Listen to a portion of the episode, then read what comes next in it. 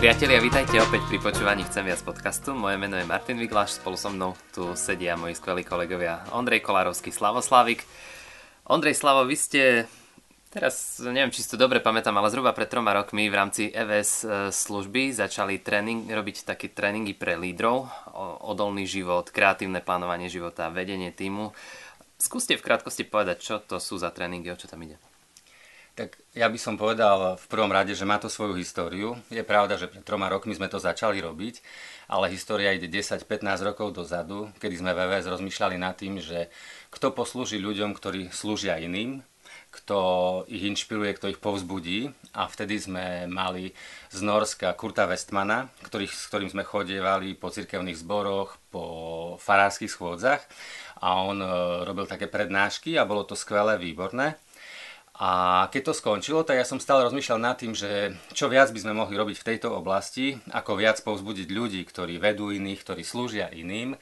A tiež som rozmýšľal nad tým, že aby to nebolo len tak, že je to jedna prednáška, že niečo počujeme, páči sa nám to, zatlieskame, ale potom aj na to zabudneme, ale že keby to bolo niečo také systematickejšie, také dlhodobejšie, udržateľnejšie, aby sme nielen niečo pekné počuli, ale aby sme sa aj rozvíjali popri tom.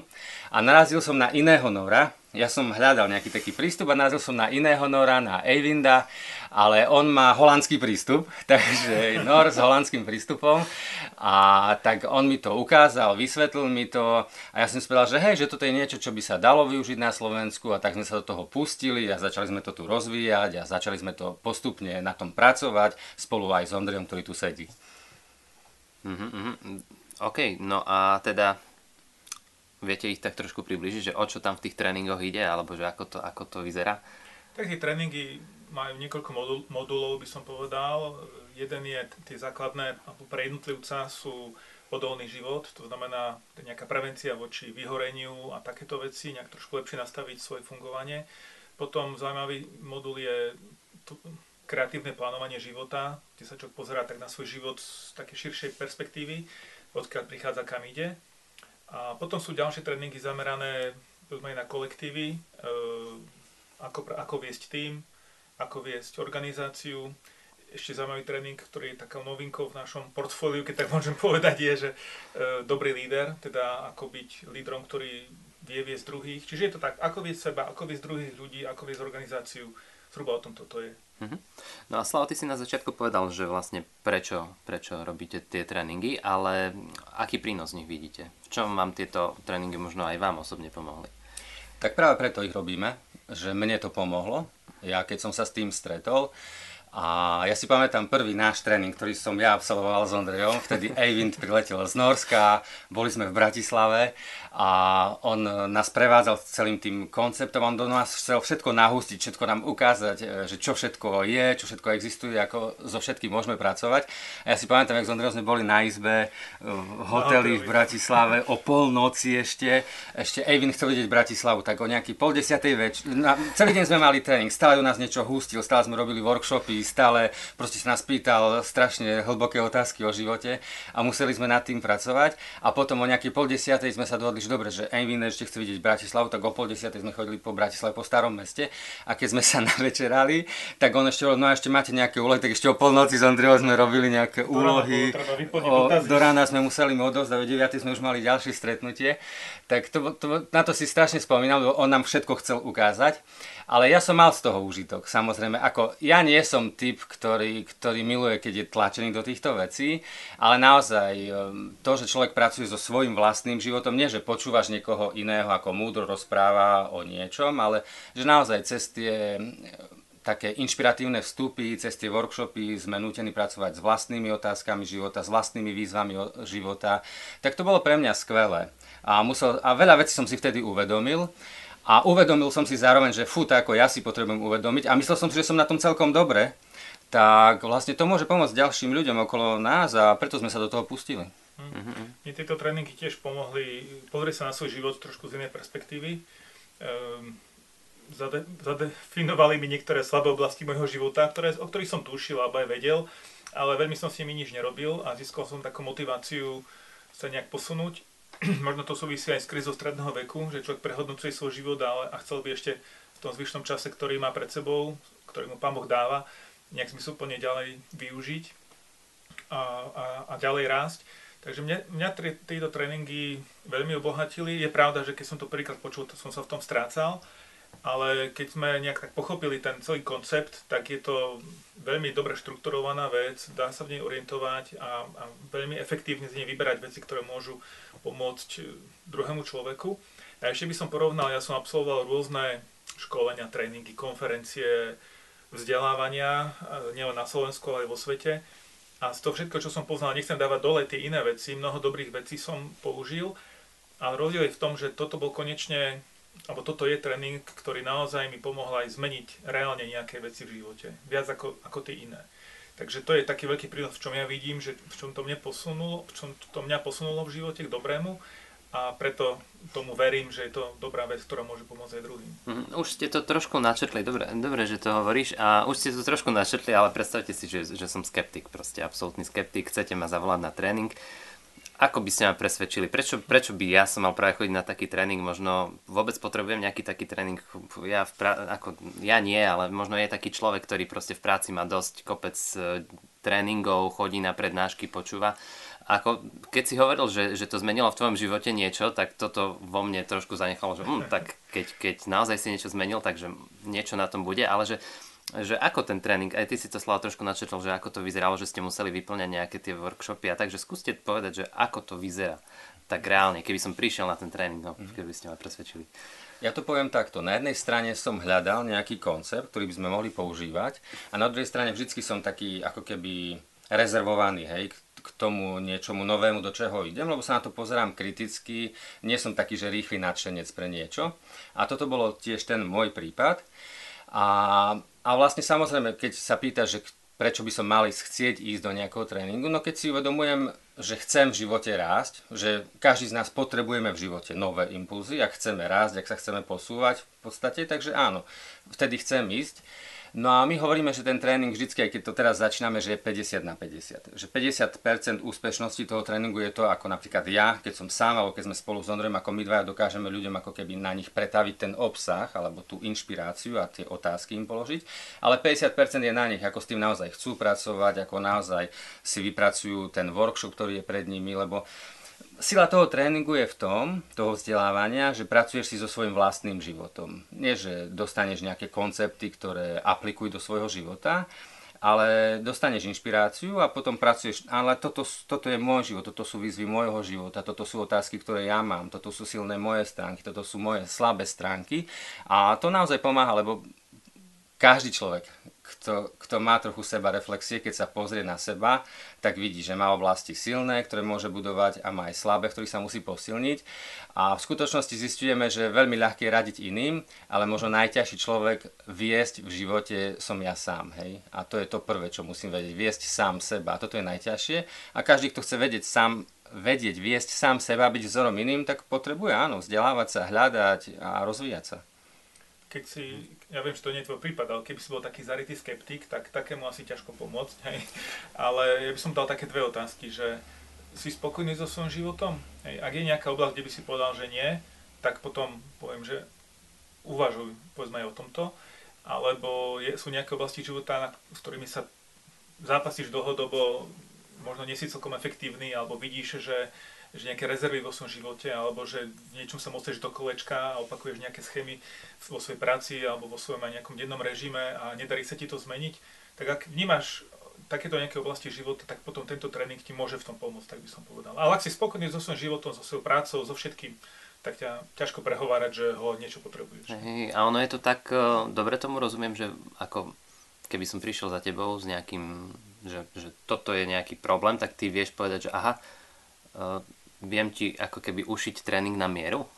V skutočnosti to je takmer, takmer pravdivo môžeme na to odpovedať, že áno, lebo vlastne to je to, čo prvé sa pýtame ľudí alebo nejakej skupiny lídrov alebo niekoho, koho komu ideme ten tréning e, robiť alebo s kým to ideme absolvovať, že vlastne čo sú tie ich výzvy, čo potrebujú, o čom rozmýšľajú a tak. A keďže naozaj toho materiálu je veľa a rôzneho, takže naozaj sa snažíme urobiť to na mieru, že to nie je nejaký koncept, ktorý furt stále ideme dokola to isté a ty buď sa v tom nájdeš alebo nie, ale stále hľadáme, že, že čo je to a vďaka Bohu zatiaľ sa mi zdá, že vždy to bolo také, že naozaj, že väčšina tých ľudí mohla povedať, že áno, že bolo to relevantné pre nich. Mm-hmm. Aby som prirovnal ako k Legu, že kocky Lega sú pekné, sú funkčné, sú kvalitné a môžeš z nich poskladať rôzne veci a, a stále to funguje aj dobre pasuje. Čiže aj tento tréning je, že môžeš vybrať niekoľko tých kociek a postaviť to, čo práve potrebuje konkrétny klient. Mm-hmm. Tak to, to znie celkom dobre. A sme v covide. Mm. Dá sa to robiť aj nejako, že online? Covid nás dotlačil do toho, že sa to dá robiť online. Ja poviem pravdu, ja som skôr zastanca toho, že tvárov v tvár, lebo je to úplne iné. Aj teraz, keď sme boli so skupinami ľudí, ľudí vlastne, naposledy, pre, naposledy minulý víkend, potom pred dvoma víkendmi sme boli s Ondriom s lídrami z rôznych cirkevných zborov, tak tvárov v tvár je to iné samozrejme, hej, je, je to, však nemusím o tom rozprávať. Ale máme dva tréningy aj online, máme online tréning odolný život a máme aj online tréning dobrý líder plnohodnotne sa dajú absolvovať. Myslím si, že je to dobré, je to skvelé, ale face to face asi by som stále uprednostňoval. Ale kto chce, nech určite veľmi radi. Čiže keby niekto chcel, tak proste sa nám ozve a, a my už ho mhm. nasmerujeme. Áno. OK. No možno idem zase tak trošku skepticky. Niekto si možno povie, že, že prečo v EVS-ku No, robíte takéto tréningy. Ako, ako tieto tréningy súvisia so šírením evanília? Predsa len proste sa voláme Slovenské evangelizačné stredisko a niekto by mohol povedať, že to sú len nejaké tréningy zručnosti a nie šírenie evanília. No to je dobrá otázka. Aj, aj okolo tohto môžu byť také kontroverzie, že či to nie je príliš, poviem, nejaký svetský alebo manažerský prístup do života, ale keď človek nejak veľmi niečo chce naplánovať alebo ta, a tak ďalej.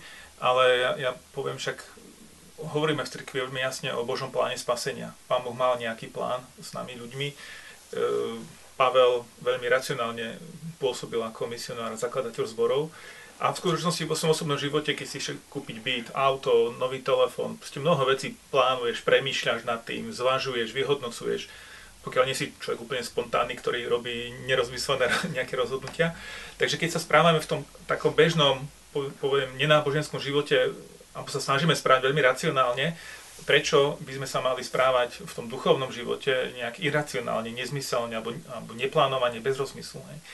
A jedna z takých vecí, ktorú si uvedomujem, že v cirkvi sa očakáva, a často je to aj pravda, že ľudia majú väčšiu mieru možno takého nadšenia, zápalu, charakteru, ochoty obetovať sa, ale často nám chýbajú profesionálne zručnosti pre to, ako ten život uchopiť, ako prácu naplánovať. Ja, ja som pôsobil ako farár aj ako učiteľ, viem to porovnať, že je to naozaj tak. A teda ak sú dobré nástroje, ktoré môžem použiť, e, preto aby som efektívnejšie pracoval, tak prečo ich nepoužiť? Tak ako používam mobil, počítač, auto a nekúpim to najhoršie, ale v rámci možnosti to najlepšie, tak prečo aj v tej duchovnej oblasti by som nemal na sebe pracovať a nezlepšovať sa? Uh-huh. A to je presne to, že šírenie evanielia vlastne len podporuje to, že viem viesť ľudí, viem budovať tým, že viem viesť sám seba, že uh, nastavím zrkadlo svojmu životu, v čom môžem byť vzorom iným, v čom nemôžem byť vzorom iným práve, že uh, naopak myslím si, že je obrovský nedostatok, že aj lídri, kazatelia, farári, rôzni ľudia, ktorí pôsobia v cirkvi, uh, neprechádzajú takýmito kurzami, tréningami, zručnosti, odolného života, toho, ako viesť ľudí, lebo potom v týchto oblastiach zlyhávame. Môžeme my byť nadšení z toho, že chceme zasiahnuť svet evanielium, ale keď nevieme ani ako, ani, ani ako s ľuďmi mať efektívne stretnutie, stretnutie, dajme tomu, ako ich motivovať a tak ďalej, tak asi ďaleko nezajdeme. No a ešte by som povedal, že tie tréningy sú založené na kresťanských hodnotách. Vytvor, tieto tréningy konkrétnych autormi sú kresťania, ktorí žijú aktívne svoju vieru, že nie je to niečo formálne, ale netrčí z toho evanílium v každej vete, tak by som povedal, hej, ale vychádza to z kresťanských hodnot. Každú, každú jednu vec vieš keď tak niekto by veľmi chcel doložiť veršikom z Biblie, aj keď to samozrejme nerobíme, ale keď sme pochopili, o čom to je, tak sme v tom úplne v pohode, že je to, je to dobrá vec. Uh-huh. A ok, super. Uh, aké sú ohlasy na tieto tréningy? Hovoríte, že už máte niekoľko tréningov za sebou, tak máte nejakú spätnú väzbu? A ako to, ako vy to vnímate zatiaľ? No nebudem konkrétne citovať, ale tak áno. V podstate my sme veľmi slobodní tu VVS robiť to, čo robíme v tom zmysle, že keby sme necítili, že to má význam a že ľudia na to pozitívne reagujú, tak by sme to nerobili. Čiže nemáme niekde nejaký plán činnosti, v ktorom si musíme odfajknúť, že 10 alebo 20 tréningov za rok musíme spraviť, ale myslím, že môžeme obidva povedať, že z každého, ktorého sme doposiaľ odchádzali domov, a naozaj môžem povedať, že z každého jedného, tak ja osobne som videl, že to malo význam, že to bolo dobré, že keď som sedel v tom aute a išiel domov hoci aj 4, aj 5 hodín od tých ľudí, s ktorými som bol, tak som si vral, že to má význam. Má význam pomôcť ľuďom rozvíjať sa, že dokonca má význam, ako keby mám takú túžbu, aby ľudia okolo mňa rástli. Čiže vždycky, keď to vidím, že sú na tom tréningu, na tom stretnutí ľudia, ktorým, ktorým to pomáha, ktorí sú z toho nadšení, ktorí prídu, poďakujú za to, tak vrám, že hej, má význam zase ďalší robiť. Takže áno, bez, bez tých pozitívnych, ja by som napríklad to nerobil bez tých pozitívnych odoziev, že som presvedčený, že je to dobré a nejako, ako to natlačíš do ľudí, ale keď tie pozitívne odozvy sú, tak pre mňa to len tak, že fú, robme toho viac a komukoľvek poslúžme tým, aby ľudia rástli. Hm. Ja tiež by som povedal, že na niektorých tých tréningoch sú ľudia, ktorí sú na začiatku skeptickí, lebo sú tam z nejakého dôvodu, no, poviem, nemožno z tej vnútornej motivácie, ale z nejakej vonkajšej. E, a, a na konci, nehovorím, že každý tlieska, alebo že každý, no asi tie naj, najnegatívnejšie nejaké na, odozvy sa nám nedostali do uší, ale mám reálnu skúsenosť, že aj človek, ktorý bol skeptický, tak nakoniec to oceňoval alebo hodnotil veľmi, veľmi e, pozitívne ale by som znovu prepenul to vec, čo si tu už Salo povedal, že je to na 50 na 50, že to, aký efekt to bude mať pre človeka v končnom dôsledku, veľmi závisí od toho, ako to on sám uchopí a či chce pracovať na sebe a povedzme ešte aj dlhodobo. Hej. Bo nie je to o tom, že my povieme skvelú prednášku a ľudia sú z toho hotoví, že bolo to skvelé, ale je to naozaj v tom procese, ktorý človek, keď je ochotný podstúpiť, tak to má pre neho zmysel. Mm-hmm. OK. Uh, ak by sa niekto o tomto chcel dozvedieť ešte viacej, alebo dajme tomu by si chcel urobiť nejaký tréning, alebo možno by chcel, aby pri, ste prišli do jeho zboru, je to nejako možné a čo má, čo má preto urobiť? Je to v pohode, samozrejme. Stačí sa ozvať. A ako to, čo sme si aj vraveli do budúcna s Ondrejom, je, že naozaj chceli by sme hlavne pracovať s ľuďmi alebo so skupinami ľudí, ktorí naozaj chcú ktorí naozaj majú to nastavenie, že áno, chceme raz, chceme rozmýšľať nad tým, ako sa máme posunúť v, v našom týme, v našom cirkevnom zbore, alebo ja ako líder. Samozrejme, keď človek chce, tak hneď je inak otvorený. Máme aj skúsenosť s tým, že my sami sme boli akoby rezervovaní a že nás to presvedčilo, takže nie je problém, keď v týme je aj niekto možno rezervovaný, ale tí, ktorí vedú ten tým, tá väčšina, keď sú takí, že áno, poďme pracovať, poďme do toho, tak stačí sa ozvať, my chceme vedieť naozaj, čo sú ich problémy, alebo kde identifikujú nejaké potreby, čím by sme mohli prísť, čom by sme mohli pomôcť a stačí sa dohodnúť, my nakoľko čas dovoluje, vieme prísť. A možno taká ešte jedna vec by som povedal, že Nemyslíme si, že to je, že jedno stretnutie vyrieši všetko, ale skôr to vidíme, že naozaj, keď nejaký tým sa chce rozumne rozvíjať, ale aj človek, tak to chce nejaké systematicky. Vieš, počas roka, počas dvoch rokov, dajme tomu stretnutie raz za 3 mesiace, raz za 4 mesiace a naozaj vtedy je možná nejaká revitalizácia či osobného života, či cirkevného zboru. Proste toto takto vidíme. A výhodou je, že na začiatku človek nemusí robiť záväzok, že teraz 4 roky budem postupovať nejaký tréning, že jedno stretnutie na začiatok stačí, také nejaké úvodné. Nie je to možno ideálny začiatok, ale môže to človeka presvedčiť, že áno, chcem pracovať ďalej týmto spôsobom. A nie je to určené len pre cirkevné zbory, väčšinou sme hovorili v tom cirkevnom kontexte, lebo z neho aj my vychádzame a chceme pomôcť cirkvi, aby, aby napredovala, ale sú veľmi dobré skúsenosti s týmito tréningmi aj v treťom sektore, ne, pri neziskovkách, školstve a dokonca aj v biznis sfére. Tam my zatiaľ nezasahujeme, ale proste chceme pomôcť ľuďom, ktorí majú záujem, aby mohli rásť, takže môžu sa kľudne ozvať samozrejme. Lebo v podstate tieto tréningy sa nepoužívajú iba na Slovensku, je to asi v nejakých 13-14 krajinách sveta, kde sú týmy ľudí, ktorí to robia a možno áno, tým, že my s Ondrejom sme ako keby z EVS, e, z prostredia vnútri cirkvi, tak možno našou túžbou je čo najviac ako pomôcť ľuďom, ktorí slúžia v cirkvi, ale v západnej Európe sa to možno viac ešte používa v nemocniciach, v bankách, v rôznych neziskových organizáciách, lebo napríklad byť dobrým lídrom, vedieť viesť tým, vedieť viesť sám seba, s tým zápasí každý človek. Mhm, mhm. Ešte mi napadla jedna otázka, lebo to, čo hovoríte, znie tak, že, že to má veľkú hodnotu. Stojí, stálo by to niečo, ten zbor, alebo keby vás niekto pozval nejaký tým, že, že koľko to stojí? Nejako financie. Financie, hej, ako čisto praktická vec. Povedzme si pravdu, v zahraničí to stojí veľmi veľa peňazí, v zahraničí stojí takýto tréning 1000, 1500, 2000 eur jeden deň a my to samozrejme nerobíme za peniaze, tu my sme sa dohodli naozaj s Xpand International, vlastne firmou, ktorá, ktorá vlastní licenciu na tieto tréningy, že to môžeme robiť zadarmo.